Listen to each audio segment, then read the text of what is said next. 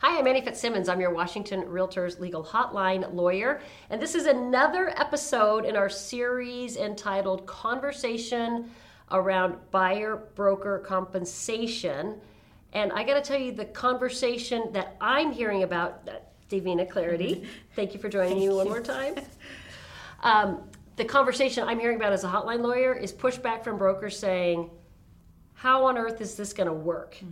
Because buyers aren't allowed to pay, buyers who are getting financing aren't allowed to pay buyer broker compensation.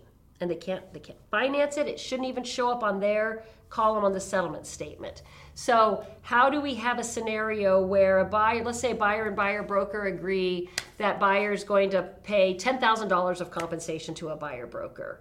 And let's say the seller is only offering $5,000 of compensation how does a broker write the transaction so that the broker can be compensated? That remember the very first video you said if we don't lay the groundwork for this mm-hmm. properly broker may not even get compensated? Right. Yeah that's where we are right now. Right. How do we draft the purchase and sale agreement so that i as the buyer broker can realize the fruits of my agreement with the buyer that they're going to pay me 10000 when seller's only offering 5000 right. and you use the you use the 5000 what if it's $500 it, it, so it doesn't really yeah, matter right, right? The, the question is how are we going to draft the purchase and sale i'm glad you asked that question because it doesn't matter mm-hmm. it, the seller could be offering zero and buyers offered to pay me as their buyer broker 10000 how am i going to draft the agreement so that i can get paid even though my buyer is getting financing. Mm-hmm. And the, the forms provide the answer. So, going back to your transactional excellence and knowing the forms, brokers have to know how to use the forms. The forms provide the answer. Buyer and seller. So, let me back up. In, in VA, FHA, and conventional loan programs, every one of those programs, the lender will allow the seller to pay at a minimum. Mm-hmm 3% of the purchase price towards buyers' closing costs. And as an industry um, average, we, we often tell buyers you can, you can um, estimate that your closing costs are going to be roughly, if you're a financed buyer, your closing costs are going to be roughly 3% of the purchase price roughly, right? It's, it's a number fair? that gets thrown out there. Yeah, it, it, and roughly can be less, can, can be more depending on the price right. point. Yeah, mm-hmm. exactly. Yeah, the points yeah. that they have to pay and mm-hmm. the loan fees, all that stuff, right? Mm-hmm. Okay, but roughly three percent. And so all of those three loan programs. Regardless of the amount buyers putting down, allow a seller to contribute three percent, and then and then all three of those programs may allow a greater contribution by the seller towards buyers' closing costs depending on the type of the loan program, the amount buyers putting down, various factors. But but starting with the fact that every I'm sorry, can I stop you for a yeah. second? Okay. One of the things that you're and I know you talked to a lender about it, but using the percentage might be hard because there are different loan programs where you, they, it's 2%. Like if it's a if it's an investment property, the max is 2%. So when you're okay. using that 3%, you might want to say X percent or well, do you need to say the three percent? No, I want to say I, I, I use want, it as an example. Yeah, we and so what, let me let me drill down a little farther. I'm talking about a, a residential transaction where buyers purchasing the property owner occupied. Okay. Now, I there there are other obviously other okay. property type purchases out there but but i want to speak to the concern expressed by so many of our members over how am i going to get paid okay and so the forms answer this question. So thank you for that because mm-hmm. you're absolutely right. And, and and even though I'm saying FHAV and conventional all will allow a seller to contribute three percent, different lenders have different interpretations. more, but yeah. So, but you're in the you're in the ballpark. So yeah. So okay. Right. So okay. So it's more of a guideline. I just didn't want anyone right? to say Annie said it's three percent. Okay. And, no, that, and I appreciate that. Okay. That's that's a good cover. Okay and and some lenders will allow more than 3% mm hmm but working on that let's say that we have a buyer who says you know i don't the reason i can't sign the buyer agency agreement is because i don't have extra money to bring to closing mm-hmm. so if we have that seller who's offering zero or who's offering $500 i i think you're worth you know a million dollars mm-hmm. broker but i don't have it to pay you mm-hmm. so buyer here's how we're going to solve that problem The list price is here, but and, and the and let's say we're working with that seller who's offered zero. So I need ten thousand dollars of compensation. You've agreed to pay me ten thousand dollars of compensation. Mm-hmm. Your offer price or your negotiated agreed purchase price by the time we get there may include that ten thousand dollars. And and and then I'm going to draft the purchase and sale agreement. Now you don't have to have this deliberate conversation with your buyer about how you're going to draft the purchase and sale agreement. But what you're going to do, buyer broker, is you're going to include, let's say that this buyer is asking for the seller to pay 3% of their closing costs, mm-hmm. then you're going to, you know, put the purchase price on the face of Form 21. You're going to pull out your Form 22A and on the space for the closing costs, you're going to write 3% because that's what the buyer's asking the seller to contribute as their as their closing costs or whatever the percentage amount might be that they're asking for. And then separately, buyer brokers. You're going to access the Form 41C, the revised Form 41C that comes out on October 3rd, and you're going to mark the box obligating the seller, once they agree, to pay the buyer broker's compensation. Mm-hmm. You're going to identify it's $10,000, seller's going to agree to pay that. So those are the forms you use to document that transaction. Does that mm-hmm. make sense?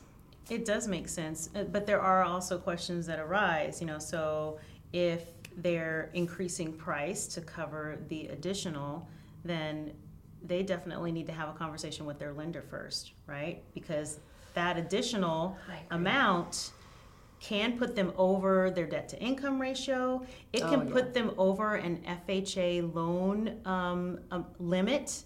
So that I mean, like th- those are questions that before they even do that, they need to definitely have a conversation with their lender on how to structure that so that they are going in that with eyes wide open on what that looks like. Yeah, that that's brilliant. That's exactly yeah. right. So what I had said is talk to the lender because every lender interprets the lending rules differently. You added a really important layer on top of that of make sure the buyer can qualify for this mm-hmm. increased price, mm-hmm. right? That that's really smart. That you do have to have that conversation as well. Yeah, or they even want to. I mean, payment is is going to change a little bit. So you know, just depending on what that right. looks like. The other thing is low appraisal. Yep, you're right. The, so going back to your knowledge of the market and the comparables, you've got to know that there is the potential for room in mm-hmm. this price to be able to accomplish whatever the price is that allows the seller to pay the buyer's broker's compensation. Mm-hmm that that it, these are all components and uh, this is not this is not for the faint-hearted yeah, right? yeah.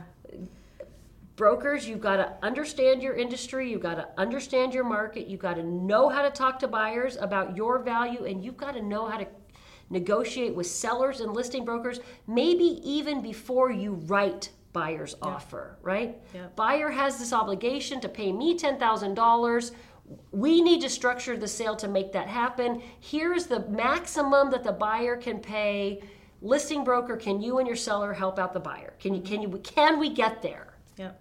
Conversation Absolutely. like that. Absolutely. Yeah. And I think that one of the big things, and we, we said this in a couple of, of series ago, is that if you don't have this conversation, say seller compensation is zero, buyer agent, you could walk away without getting paid. with nothing. Zero. That's right. That's exactly right. Yeah. If you don't have a buyer agency agreement that says you're going to get compensated by the buyer, mm-hmm. you get zero when the seller offers zero. Yeah. And I'm not expecting there to be this flood of sellers who offer zero or even a super low commission, but it's possible. Yeah. Right? Yeah. I, NAR rules require that sellers offer at least $1 of compensation. So seller could offer a dollar of compensation in an NAR MLS. Yeah. The, the flip side of this conversation is the broker's concern around what do we do in a transaction where buyer has agreed to pay me $10,000, but seller is offering $15,000. The, the buyer agency agreement, I know you know this already, Davina, but the buyer agency agreement allows the buyer and the buyer broker to negotiate what will happen to that overage. Mm-hmm.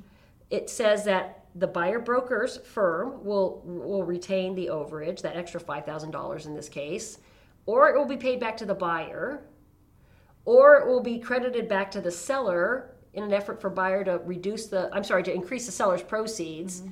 right? uh, by, effect, by, by effectively increasing the proceeds. It would be the same as raising the purchase price.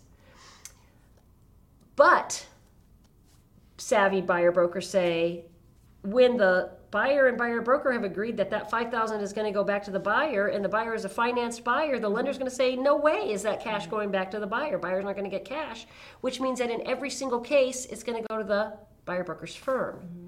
so how do we accomplish an outcome that achieves buyer's goal of getting the benefit of that $5000 and what needs to be made clear in the purchase and sale agreement is that when that money is credited back to the buyer broker's firm, the buyer broker's firm is giving that money back to the buyer to pay buyer's closing costs or whatever the lender will allow. Right. And the other option is you could, if the buyer's going to give it back to the seller, then the seller could reduce the price, but then could compensate it on the back end once the, on that side. That's true. The money could. That's exactly Could right. go That back that to five thousand dollars could be re- used to reduce the purchase price, Mm-hmm. effectively. and it would be a wash technically for the seller. Right. Yeah.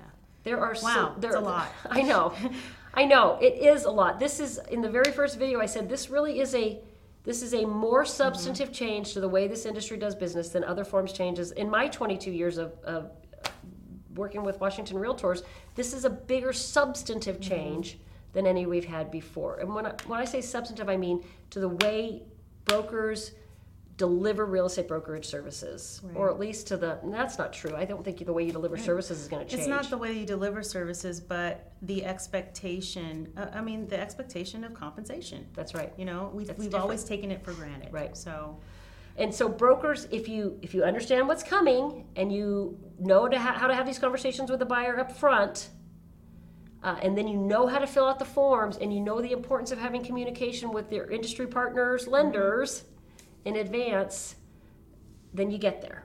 yeah.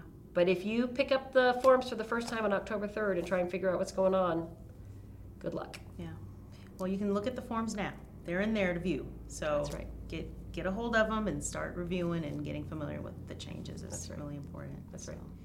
And if you have questions on this topic or any other, visit warealtor.org, click on the legal hotline, and ask me a question. Thank you for being a Washington Realtors member.